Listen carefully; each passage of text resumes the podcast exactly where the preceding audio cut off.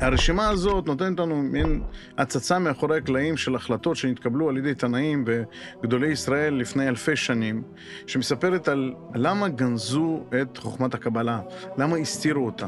עד כדי כך הסתירו אותה שהיום, עד היום, צריך להגיד, אה, בישיבות הרבנים לא רוצים ללמד את החוכמה, או פוחדים ללמד אותה, כי פשוט לא יודעים מהי, בעוד שאנחנו בתור חוקרים יהודיים, בתור אנשי דת, בתור אנשים שחרטו על דגלם את לימוד התורה, יש לנו המון המון המון חומר, הרבה ספרים לעבוד איתם, אחרי שהרבה ספרים גם הלכו לאיבוד.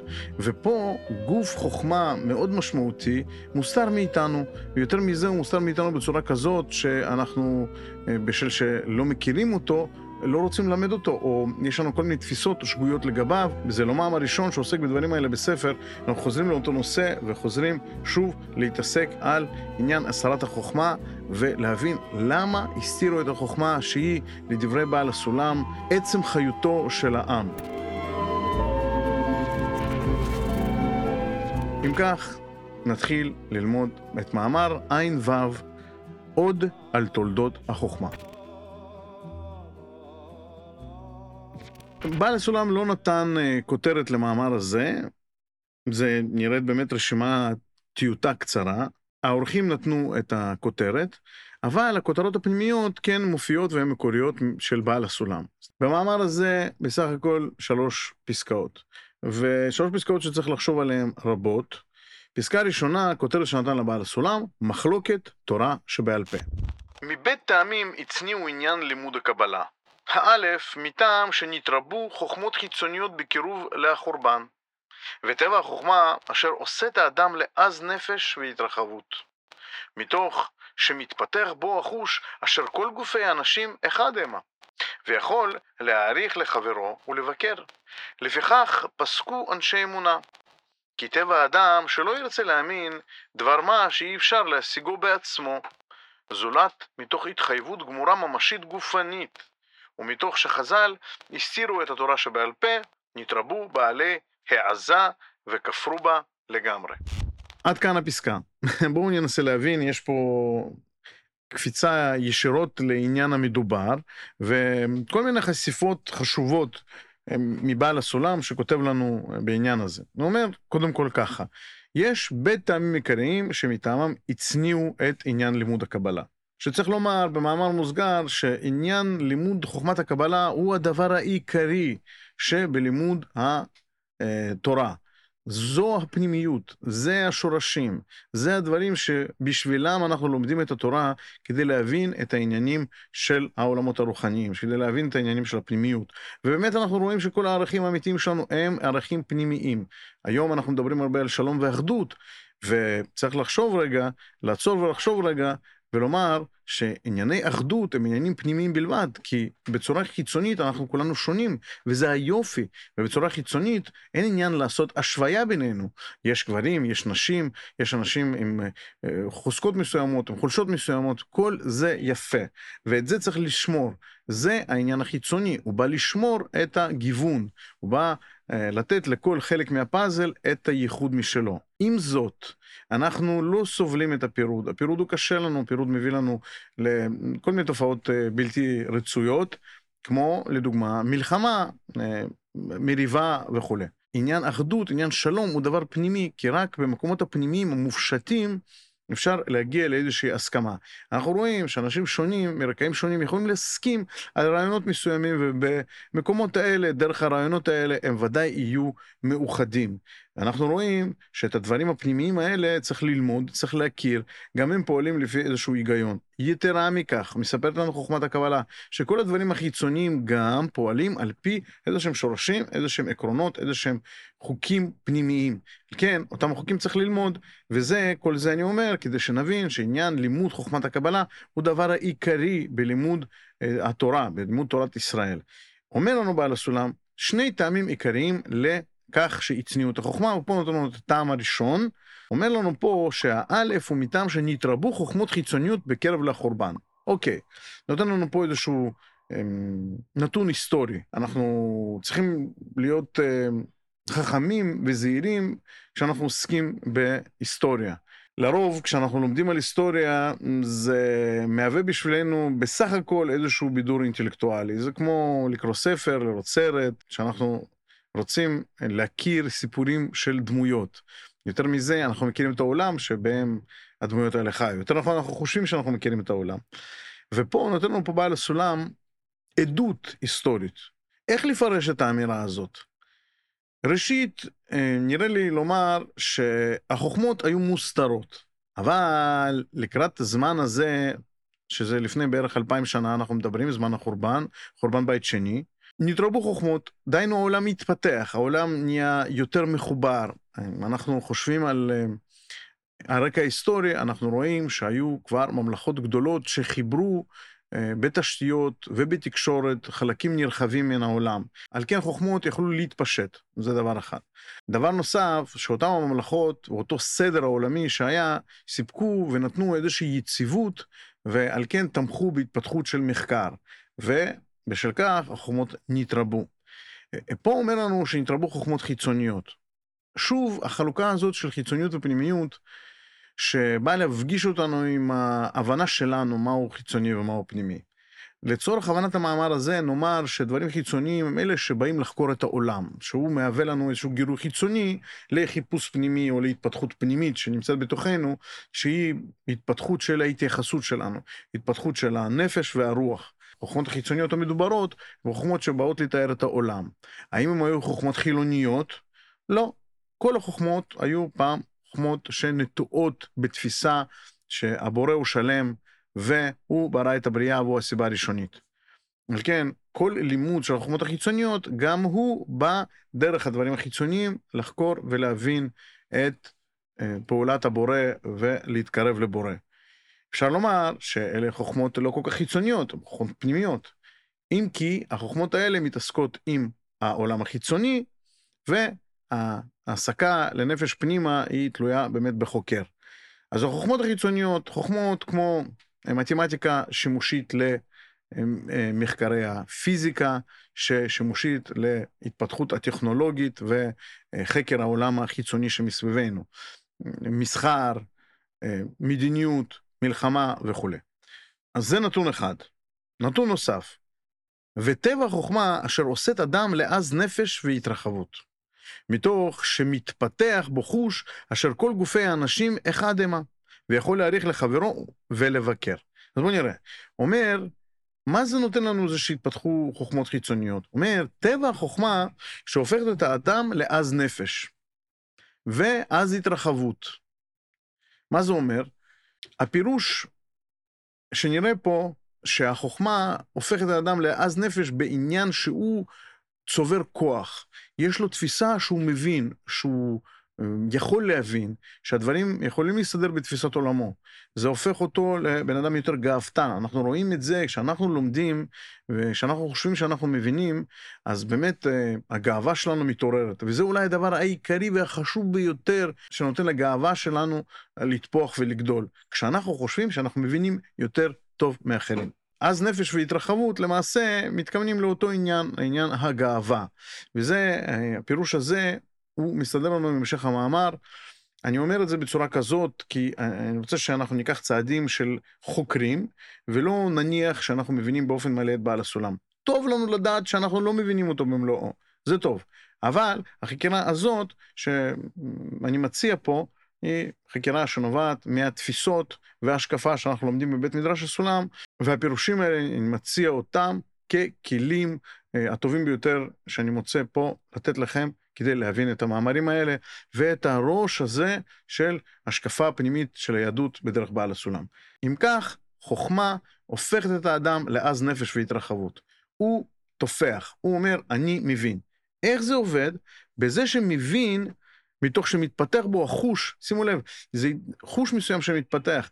לא רק מספיק שתהיה לי איזושהי הכרה, אלא כשאני חווה את המציאות, אני חש אותה בצורה מאוד מסוימת. אז זה שההבנות שלי מסודרות בצורה מסוימת, זה הופך אותי לכזה שהתודעה שלו היא כזאת, שהופכת את המציאות כפי שאני מפרש אותה, למציאות הממשית עבורי. זאת אומרת, רק ככה העניין, שימו לב למחלוקות בינינו היום, יש אנשים שבטוחים ש... מנהיג מסוים הוא עושה נכון, ואנשים באותו זמן על אותו מנהיג יגידו לא, ממש לא נכון, זה הכל הפוך.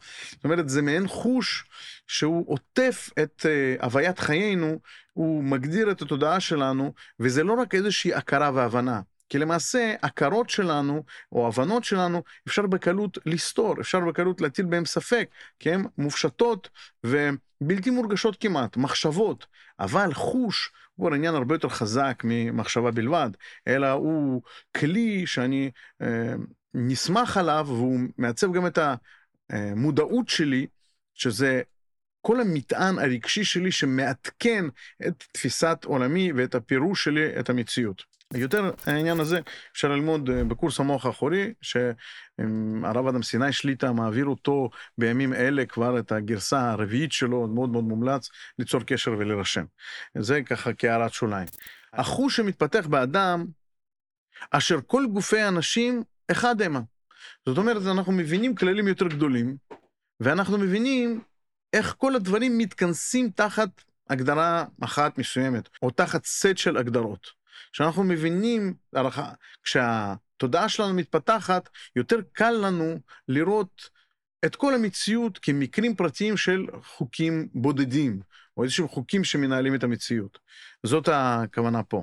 וכתוצאה מזה יכול להעריך לחברו ולבקר. זאת אומרת, יכול עכשיו לראות את חברו, בעל דעה אחרת, בעל תפיסה אחרת, בעל אולי ניסיון חיים אחר, ולהגיד, שמע, אני, זה, זה הכל אותו דבר, אני מבין, אתה אומר את זה בצורה כזאת, אה, ואני יכול להגיד את זה בצורה אחרת, אבל למעשה אנחנו מתכוונים לאותו דבר, ואולי אפילו המילים שלי יותר מדויקות, או המילים שלך יותר מדויקות. אז אני יכול לא רק להתייחס למילים שלך כאמת לאמיתה, כי אתה הבאת לי אותם אה, דרך איזושהי מין צרה שלך, או דרך איזושהי עדשה שבה אתה רואה את העולם, או דרך איזשהו ניסיון חיים, או דרך איזושהי חוכמה שאתה מביא. לא, אני מבין את החוכמה, אבל אדם שמתפתח בתפיסתו, הוא יכול עכשיו לעשות ביקורת על דברי חברו, כי הוא כאילו מבין יותר טוב. יותר מזה, יכול להגיד, כל האנשים תופסים את המציאות בצורה דומה או זהה, יש לכולם את חמשת החושים, כולם חשופים לאותן תופעות, והתופעות עובדות לפי אותם חוקים, אז מה שאתה רואה, גם אני רואה את זה. אז אם אתה נותן לי פירוש כזה, אני לא בטוח שאני חייב להסכים איתך, אני יכול לעשות עליך ביקורת.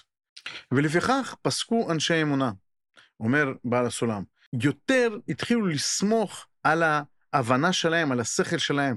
זאת אומרת, שאני בא ללמוד ממישהו, אם לא אניח שאני רוצה להאמין באופן מלא לאותו מדריך, לאותו מורה, לאותו פרופסור, לאותו רב, אני לא אוכל ללמוד, אני לא אוכל ללמוד ממנו כלום. וזה קורה כשאני בטוח שיש לו איזושהי חוכמה, יש לו איזושהי תפיסה שלי אין. אבל כשאני חושב שאני מפותח ואני יודע ואני מבין, אני לא צריך אמונה. אני יכול להבין בשכל. תסביר לי את זה בשכל. לא, תסביר לי את זה ככה שאני אבין. כי אני לא אקבל את מה שאתה אומר לי בצורה אמונית. לא, לא, לא, לא, אני רוצה להבין. מי אמר את זה? תן לי מקור. תסביר לי, כי אני רוצה להסתכל שם ואני רוצה להבין בעצמי. שימו לב שבעניין הזה מביא לנו מסכת שבת, אמר רבא, לא חרבה ירושלים, אלא בשביל שפסקו ממנה אנשי אמונה. זאת אומרת, בעל הסולם מביא לנו מושג שנקרא אנשי אמונה מחז"ל, שאנשי אמונה זה אנשים שיודעים לעבוד עם אמונה, שאנשים שיודעים לקבל מעליהם איזה שהם תפיסות, ומהתפיסות האלה, מההבנות האלה, מהעליונים, ללמוד, ולאו דווקא להגיד לא, לא, לא, אני מבין איכשהו את העולם, אני לא מסכים לקבל שום דבר שאני לא מבין. צריך פה איזושהי יציאה מחוץ לעצמי ולהניח שאוקיי, אני רוצה לקבל ממישהו מחוץ אליי, אני רוצה לקבל משהו שאני לא מבין, אני רוצה להניח, לדמיין, אוקיי, זה נכון, אני רוצה להאמין לו. ואחר כך רק לסדר את זה בתפיסת עולמי, ואולי באמת יש סיכוי ככה שאני אלמד והדבר הזה אני אהיה מחובר אליו, מה שנקרא במילים אחרות ידיעה. ולמה פסקו אנשי אמונה? כי טבע האדם שלא ירצה להאמין דבר מה שאי אפשר להשיגו בעצמו. זה טבע האדם. שאלה לאיזה טבע מדובר, אנחנו יודעים שיש לנו לפחות בתוואים, כי הבריאה היא מורכבת. פה מדובר על טבע המורגש, טבע של פרטיות, טבע של רצון לקבל לעצמי. זאת אומרת, הטבע המורגש, טבע שאדם נולד אליו, טבע של יצר הרע, אם תרצו, כי לפתע חטאת רובץ, שבן אדם שהוא נולד, הוא נולד לתוך המציאות הזאת, ורק אחר כך רוכש לעצמו טבע שני, טבע של השפעה, טבע של אמונה, כזה שלא ירצה להאמין למשהו שהיא לא יכול להשיג אותו בעצמו. דהיינו, אם זה דבר שהוא מחוץ למציאות שלי, משהו שאני לא מאמין שאני יכול להשיג אותו, זאת אומרת, יכול לשלב אותו בתוך תפיסת עולמי, אני לא רוצה להאמין לו. ככה אומר, זה הטבע. זולת מתוך התחייבות גמורה ממשית גופנית. מה זאת אומרת? אני רואה איזשהו דבר במציאות שהוא מחייב את התפיסה הגופנית הממשית שלי, דבר הזה, אני יכול להאמין לו. אם לא, אני לא יכול להאמין. עכשיו תחשבו מה עוסקים התנאים אה, לומדי או מלמדי חוכמת הקבלה. עוסקים בעולמות עליונים. והדברים האלה צריך להאמין ממש אפשר להשיג אותם, כי למעשה, דרך הגוף אני לא יכול להשיג אותם. אני יכול להשיג אותם דרך חושים אחרים, שצריך לפתח אותם, שצריך לעבוד עליהם. על כן הדבר הזה הוא קשה להאמין בו. יותר מזה, תיקחו אנשים שנהיו עזי נפש, בשל כך שהם חושבים שהם מכירים איזושהי חוכמה, שהם מכירים את העולם, והנה פסקה להם היכולת להאמין לדברים שהם מעבר למציאות גופנית, כפי שקורה לה פה. אה, וזוהי הסיבה שפסקו אנשי אמונה. ומתוך שחז"ל הסתירו את התורה שבעל פה, נתרבו בעלי העזה וכפרו בה לגמרי. זאת אומרת, בגלל שפסקו אנשי אמונה, הסתירו את התורה שבעל פה, שבדיוק עוסקת בפנימיות, ובפנימיות של הפנימיות, ובעולמות עליונים, ובמציאות שהיא לא מציאות גופנית. כי לא היו אנשי אמונה, כי לא היו אנשים, תלמידים, שיכולים לקבל את זה, או רוצים לקבל את זה, או יכולים בכלל לקבל על עצמם רב, ולהסכים שהרב צודק ואני לא צודק, ולא כשלמדתי קצת, אז זהו, אני מבין הכל. וההשלכה של זה, שנתרבו אנשי העזה וכפרו בה לגמרי. כפרו בתורה שבעל פה. טעם א' לסיכום הוא בכך שקרוב לזמן החורבן התרבו חוכמות חיצוניות. וההשכלה הזאת, שהיא על פניו דבר חיובי, אבל מכיוון שהייתה השכלה בחוכמות חיצוניות, ובשילוב עם טבע המורגש של האדם, שגם גאוותן וגם רוצה להאמין רק לדברים שקלים לו להאמין, נקרא לזה ככה, סגרו את השערים של לימוד של חוכמה שבעל פה, כי לא היו מספיק דורשים או היו תלמידים מסוכנים, תלמידים לא אחראיים. ואז, כשלא הייתה את החוכמה הזאת, ונשארו רק חוכמות אחרות, המשיכה העזה הזאת, העזות נפש הזאת, כמגמה באנושות, ואפילו כפרו בחוכמה הזאת לגמרי. אנחנו רואים את זה בהיסטוריה היהודית של עם ישראל, של ממלכות ישראל, ש... קרוב לזמן החורבן, באמת היו תפיסות ממש ממש חיצוניות, אפילו בתורת ישראל. זאת אומרת, על פניו למדו את התורה הצדוקים, אבל מבחינתם הדברים היו אה, חיצוניים לגמרי, הדברים היו שטחיים לגמרי, ואפילו אנחנו רואים איזושהי מחלוקת מאוד משמעותית בעם, שהאיסיים אמרו, אנחנו לא מסכימים לזה, אנחנו דווקא דופקים בפנימיות, ועד כדי כך אנחנו לא יכולים להסתדר עם האנשים האלה שהם רק מעניין אותם חיצוניות, רק מעניין אותם, מעניין אותם אה, חוכמות יוון, חוכמות רומי, כל ההתייוונות הזאת, אז אנחנו ניפרד מהם ונתרחק מהם למדבר יהודה וכולי וכולי, ולמזלנו נשאר לנו מהם הרבה מאוד מסמכים בצורת מגילות ים המלח. ממשיכים, פסקה שנייה, הכותרת שלה היא קבלה לא נתפתחה. ועל כן, שראו התפרצות העולם, אמרו שיותר טוב, מילה חסרה, ההמון ולגלות להם בעל פה כדבר שבכתב, כדי שלא יקנו את החכמים ולא ימרדו בהתורה ומצוות. כי אין לך קינה יותר גדולה מדבר ההסתר. המגמה הזאת, מזהים אותה חוכמי תורה שבעל פה, שהיא מגמה של העזה וכפירה בתורה שבעל פה, אין אנשי אמונה. ואומרים, אוקיי, בואו נחשוף את התורה שבעל פה בכתב, כדי שנוכל לגלות אותה להמון, כדי שלא יהיו רק חוכמות חיצוניות, והם יהיו התפיסות היחידות של העם. שזה יגרום לעוד יותר כפירה ולעוד יותר מרד באנשי האמונה ובאנשי התורה שבעל פה. זה נעשה גם כדי שלא ייכנעו בחכמים כי אין דבר, אין קינה יותר גדולה, אומר לנו פה בעל הסולם, מהדבר ההסתר. זאת אומרת, אני לומד משהו, יש לי איזשהו מועדון סודי, אז אני אפילו לא יודע מה יש בתוך המועדון הסודי הזה, אבל אני גם רוצה את זה, אני גם מקנא. שימו לב, זה איזושהי איזשהו טבע מעניין שיש לנו, שאנחנו רוצים לגלות, אנחנו רוצים לדעת, אנחנו רוצים לחשוף את הדבר, להביא אותו לתפיסת עולמנו, לידיעה שלנו, ואפילו אם לא מספרים לי מה הדבר, אבל כשיש דבר כזה, אני רוצה ללכת ולגלות אותו ולנכס אותו לעצמי.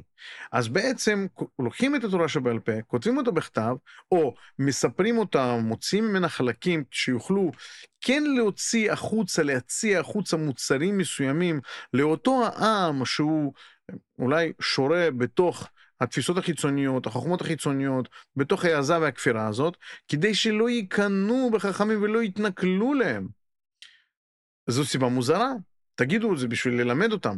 אבל פה מצביע לנו איזושהי נקודה מאוד חשובה שיכלה אה, לא רק לשבור למעשה את uh, שמירת החוכמה, את התיבה הזאת שבה החוכמה הפנימית יכלה להינתן מדור לדור לתלמידים ראויים ולהישמר עד לזמן שאפשר היה לחשוף אותה.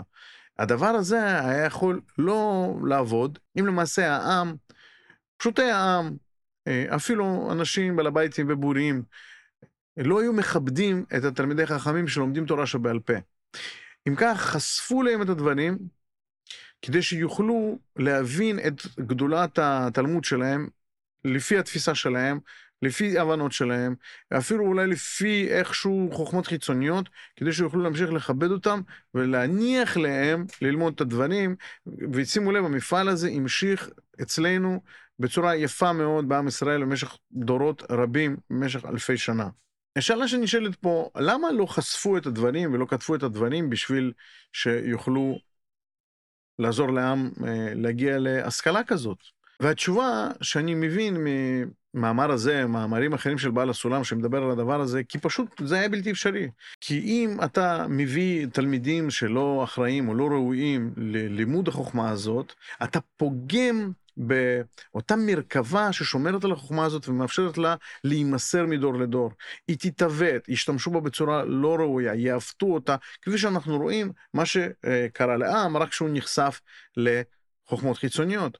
אנחנו מדברים פה על עם ישראל שקרוב לזה, אבל תחשבו שהדבר הזה קורה בקנה מידה עולמי, בכל האנושות. פסקה אחרונה. הכותרת, לא גילו החוכמה, אלא לחד בדרה אב בית דין. חד בדרה זה אחד בדור, אב בית דין. אלא, טעם שני הוא, מתוך שהתחילה להתפשט הנצרות, ומתוך שרצו להרבות לקוחות, לכן פתרו את המעשיות שבתורה. אולם נשארו בלי קול, והיו מחפשים במדרשות את עניין פנימיות התורה כדי שיוכלו להעריך תורה שכלית מדעית.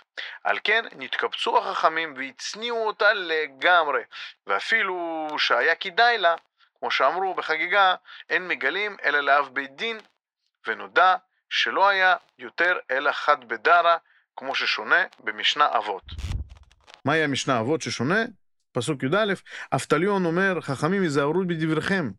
היינו, לגבי סודות התורה, ואפשר שמתכוון בעל הסולם למובא בסדר הזוגות במשנה, שהיה בכל דור נשיא אחד ואב בית דין אחד. זאת אומרת, גם האורחים פה הם ככה בזהירות מתייחסים לדברים של בעל הסולם, כדי שאנחנו אה, לא תהיה לנו בטעות איזושהי תפיסה שגויה ונחשוב שאנחנו מבינים את בעל הסולם, עדיף לנו לחשוב שאנחנו לא מבינים ולחפש את התשובות. אז בואו נתייחס למה שכתוב. בעל הסולם אמר לנו בתחילת המאמר שיש בית טעמים לכך שהצניעו. הטעם השני היא התפשטות הנוצרות. שימו לב, לכאורה זה עוד דבר שקורה לנו במקביל בהיסטוריה שלנו, בהיסטוריה התפתחות הדת או החוכמות בכלל, נוצרות. מה כל כך מיוחד? אבל הדבר הזה גרם לנו להרבה בלגן והרבה עיוותים שעד היום העולם סובל מהם. למה אני אומר שהעולם סובל? כי בעוד שהוא חושב שהאמת היא נראית בצורה מסוימת, והאמת נראית אחרת, העולם טועה, ובעוד שהוא טועה, בדרך תורה הוא הולך על דרך ייסורים. והדבר פשוט. התפשטות הנוצרות הביאה איתה עוד כל מיני תופעות. אומר, מתוך שרצו להרבות לקוחות, מדובר פה על אה, סוג של מיסיון, זה שרצו שיהיה יותר מאמינים או יותר אה, חסידי נוצרות, את מעשיות שבתורה התחילו להשתמש בהם כאיזשהו בסיס שרצו להצמיח אותו לכדי תורות שלמות ולכדי תפיסות שלמות. כי מעשיות שבתורה זה מה שהיה, כי הדברים היו מוסתרים, והמעשיות שנכתבו או שנתפרסמו היו דברים שגילו לעם את החלקים או חלקים קטנים, זעיר אנפין כזה, לעם מתוך תורה שבעל פה, מתוך לימוד הרבה יותר עמוק. זאת אומרת, היה להם מעט והם רצו להצמיח אותו, להפריח אותו להרבה דברים, לדברים גדולים, מה גם שהשתמשו הרבה בשפה פשוטה, כי רצו דווקא לא להצניע את החוכמה, אלא רצו שהיא תתפשט, ואגב, היא התפשטה בגדול בעולם. תשימו לב שחוכמת היהדות, או אפילו חלקים, ניצוצות, איזה שהם שבבים מחוכמת היהדות, פשוט לקחו את העולם בסערה. כי את החוכמה הזאת כולם אימצו. תבינו כמה גדולה חוכמת ישראל. אומר, דווקא שרצו להפיץ את המעשיות האלה, להפיץ את החוכמה, להפיץ את הדברים החלקיים, להפיץ את הדברים שהם אה, על, ברובד החיצוני, ברובד הפשט, ושהם דווקא מסתירים את הסוד, אבל נשארו בלי קול. כי הדברים החיצוניים האלה, הם, אה, אי אפשר להשתמש בהם בלי שמבינים את ההקשר ואת הקשר לחוכמה הפנימית, לשורשים הפנימיים של הדברים האלה. ואם רק לומדים מהדברים החיצוניים, בסוף נשארים בלי קול.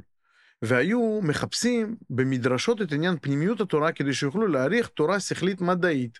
זאת אומרת, היו מחפשים אחרי החכמים שלנו, היו רוצים לערוך כל מיני, כמו בתי דין כאלה של ויכוחים, רצו להביא את היהודים כדי שילמדו אותם וישרתו. אותם כ, כמורים לדברים האלה, רבנים גדולים. וכמובן שיהודים ניסו להסתיר את הדברים האלה, או על כל פנים, לא לבזות את החוכמה. בשביל זה היו צריכים להשפיל את היהודים, להוריד אותם בתנאים, לגרום להם למצב שהיו חייבים בעל כורחם לגלות את הדברים בצורה כזאת או אחרת. ומה רצו? רצו להבין את החוכמה שלנו כדי שיוכלו לחוכמה שלהם, שכבר לקחה כיוון אחר, ויש לה כבר תפיסות אחרות, ויש לה תשתיות משלה, ויש לה את הדברים שבאים לשרת את האינטרסים שלהם, להפוך אותה למבנה, לתת לה מבנה מדעי, כמו שאומר לנו פה, לתת לה מבנה הרבה יותר מסודר, שמסתדר ולא מתנגש דבר עם אה, דבר אחר, אה, בתוך התפיסה שלהם, בתוך החוכמה שלהם. ועל כן נתקבצו החכמים והצניעו אותה לגמרי. זאת אומרת, החכמים לא רק הצניעו את החוכמה, הם גם נתקבצו. הם כולם באו למקום אחד, או נתקבצו בצורה כזאת שהם יוכלו ללמוד את החוכמה לא בצורה מפוזרת או בצורה של התפשטות, שזה אולי הדבר עדיף לחוכמה, או אולי הוא עדיף היום ואז זה היה בלתי אפשרי, עוד יותר התקבצו כדי שתהיה להם הרבה יותר שליטה על הפצת החוכמה, או יותר נכון שלא תופץ החוכמה למקומות הלא נכונים או בצורות הלא נכונות, והצניעו אותה לגמרי. זאת אומרת, אם הזוהר הקדוש היה עוד לא חתום עד ימי האמוראים, או סבוראים אפילו, שיכלו להוסיף ללימוד הזה אנשים, בעצם להוסיף את התורה שבעל פה הזאת, ששמעו, שהבינו, שחידשו, שמסרו הלאה. לאחר מכן, או בתקופה הזאת של זמן הסבוראים, כבר הצניעו אותה לגמרי לגמרי, שלא יוכלו לראות. אז איך המשיכו ללמוד את החוכמה? אומר, כמו שאמרו, אין מגלין אלא לאב בית דין. זאת אומרת, נודע שלא היה יותר מאחד בדור, כמו ששונה במשנה אבות. שימו לב, אחד בדור היה לומד את החוכמה, מוסיף ומעביר אותה הלאה. כזה סוד גדול. זאת אומרת, לקחת את הדבר הזה ולהפוך אותו לסוד הכי מוסתר, הכי כמוס שיש בעם היהודי. ועד כדי כך הסוד גדול, שאפילו עד קרוב לימינו, עד גילויו של הארי הקדוש, אף אחד לא ידע את שפת הענפים. היא עבדה. ואז מגיע בעל הסולם וחושף את הדבר הזה בצורה כזאת שהיא מובנת לכל, וקשה מאוד לעכל את זה, קשה לקבל את זה, מאיפה אתה מביא את זה? מה פתאום שאני אלמד את זה? אלפי שנים אנחנו לומדים אה, את התלמוד בצורה חיצונית, את המשנה בצורה חיצונית, מה פתאום אתה מדבר איתי על עולמות רוחניים? מה פתאום אתה מדבר איתי על קשר בין נפש ל, לרוח? זה היה סוד גדול, והיום קשה לנו מאוד לתפוס את זה, איך דבר יכול כל כך להישמר בסוד. לפני כמה זמן לימדתי אה, אחד המאמרים, ומישהו מהעוקבים או הצופים אמר, לא יכול להיות שאתה, שאתה אומר שה, שהדברים לא ידועים. הרי ידעו חוכמת הקבלה, אנשים ידעו, החכמים ידעו, הגדולי ישראל ידעו. לא, לא ידעו. היו מעטים מאוד שידעו. איך שהתגלה הארי הקדוש לפני 450 שנה והביא את המשנה שלו, עזבו את כל הספרים של הראשונים. עזבו את כל הספרים של, של הגאונים הגדולים שבאמת זכו להשגה, אבל לא ידעו לתקשר אותה, לא ידעו לספר אותה, כי הם פשוט לא גילו להם את השפה, כי הם לא היו שותפי סוד, הם גם לא ידעו. על כן עזבו את כל הספרים ודבקו בספרי הארי הקדוש, שגם אותם לא הבינו עד בואו של בעל הסולם. מה אנחנו רוצים ללמוד מהמאמר הזה? קודם כל, יש לנו זכות גדולה שאנחנו חשופים לדברים האלה ויכולים ללמוד אותם. יותר מזה, שאנחנו יכולים ללמוד אותם בשפה שאנחנו יכולים להבין אותה. אנחנו יכולים גם להבין את רובד ההשקפה ולגש לדברים האלה. דבר שני, אנחנו מבינים שהדבר נגלה לא סתם. גילו לנו את זה כי זה חיוני לנו ולדור שלנו, הדור יתפתח דיו, כדי שנוכל את החוכמה הזאת לעבוד איתה. צריכים לחקור אותה. היא הפתרון לכל האתגרים שלנו. היא הדרך שרוצים לראות וללמד. ודבר נוסף שהייתי רוצה לומר, אני חושב שבני תורה צריכים קצת להיפתח לעניין הזה, לתפיסות האלה. כי אם בני תורה לא ייפתחו ויקחו לידיים שלהם את לימוד חוכמת הנסתר, יבואו אנשים מבחוץ וינסו ללמד אותה מהתפיסות שלהם. ועדיף לנו, הרבה יותר עדיף לנו, להשתמש בכל הדברים הנפלאים שלמדנו מחכמינו, ואת כל התפיסות שלנו, את כל אה, החושים שהתפתחו בנו מתוך סגנון החיים, מתוך הגנום הרוחני היהודי, ועליהם להלביש, או דרכם להשתמש בסודות החוכמה, אה, וכן לשאוף למטרות פנימיות. ולא רק עכשיו לראות איך אנחנו יכולים אה, לשלוח טילים יותר טובים, או לקרוא מחשבות כדי שאנחנו נהיה יותר חזקים או שולטים על בני אדם דרך אה, חוכמת הקבלה, ולקחת אותה למקום חיצוני. פנימיות היא מוסתרת. אם הדבר הוא קל, הוא צריך uh, להעלות בנו איזה שהם חשדות, אנחנו צריכים ככה להרים גבה. אנחנו צריכים לראות שעדיף לנו להישאר עם שאלות ולחפש רבנים שאנחנו נוכל להתבטל וללמוד מהם, ולא לקרוא משפט אחד או שתיים ולהגיד אוקיי אנחנו מבינים הכל ואז לבוא וללכת ללמד. אנחנו לא נגיד ללמד, זה לא הרעיון. הרעיון הוא שצריכים להיות קצת יותר זהירים, כי תשימו לב לאיזה מרחקים הלכו אבותינו פה בעניין הזה וחכמינו כדי להצניע את החוכמה, כדי שלא תיפגם, כדי שהעולם לא יסבול מזה. וכבר ראינו במאמרים האחרים שהחוכמה הזאת מגיעה אלינו מלמעלה, מאדם הראשון ומשתלשלת. אז חשוב לנו מאוד לשמור על שלמותה של החוכמה הזאת ועל הדיוקים שיש בתוכה. ולשמוח שמחה גדולה שסוף סוף בזכות בעל הסולם הדברים האלה מתגלים ואפשר פשוט לקרוא אותם בצורה מדויקת אפילו יש פה מילה חסרה והאורחים לא היו בטוחים לגבי המילה הזאת אז הם השאירו אותה חסרה. העדינות הזאת והכבוד הזה כלפי הדברים האלה הוא חשוב לנו כלומדים. עד כאן המאמר הנפלא הזה, הרשימה הקצרה הזאת מתוך אה, רשימות של בעל הסולם, שמספרת לנו דרך ההשגות הנפלאות של בעל הסולם, מה עבר במוחם של חכמינו, זיכרונם לברכה, לפני אלפי שנים. תודה רבה חברים יקרים, כל טוב.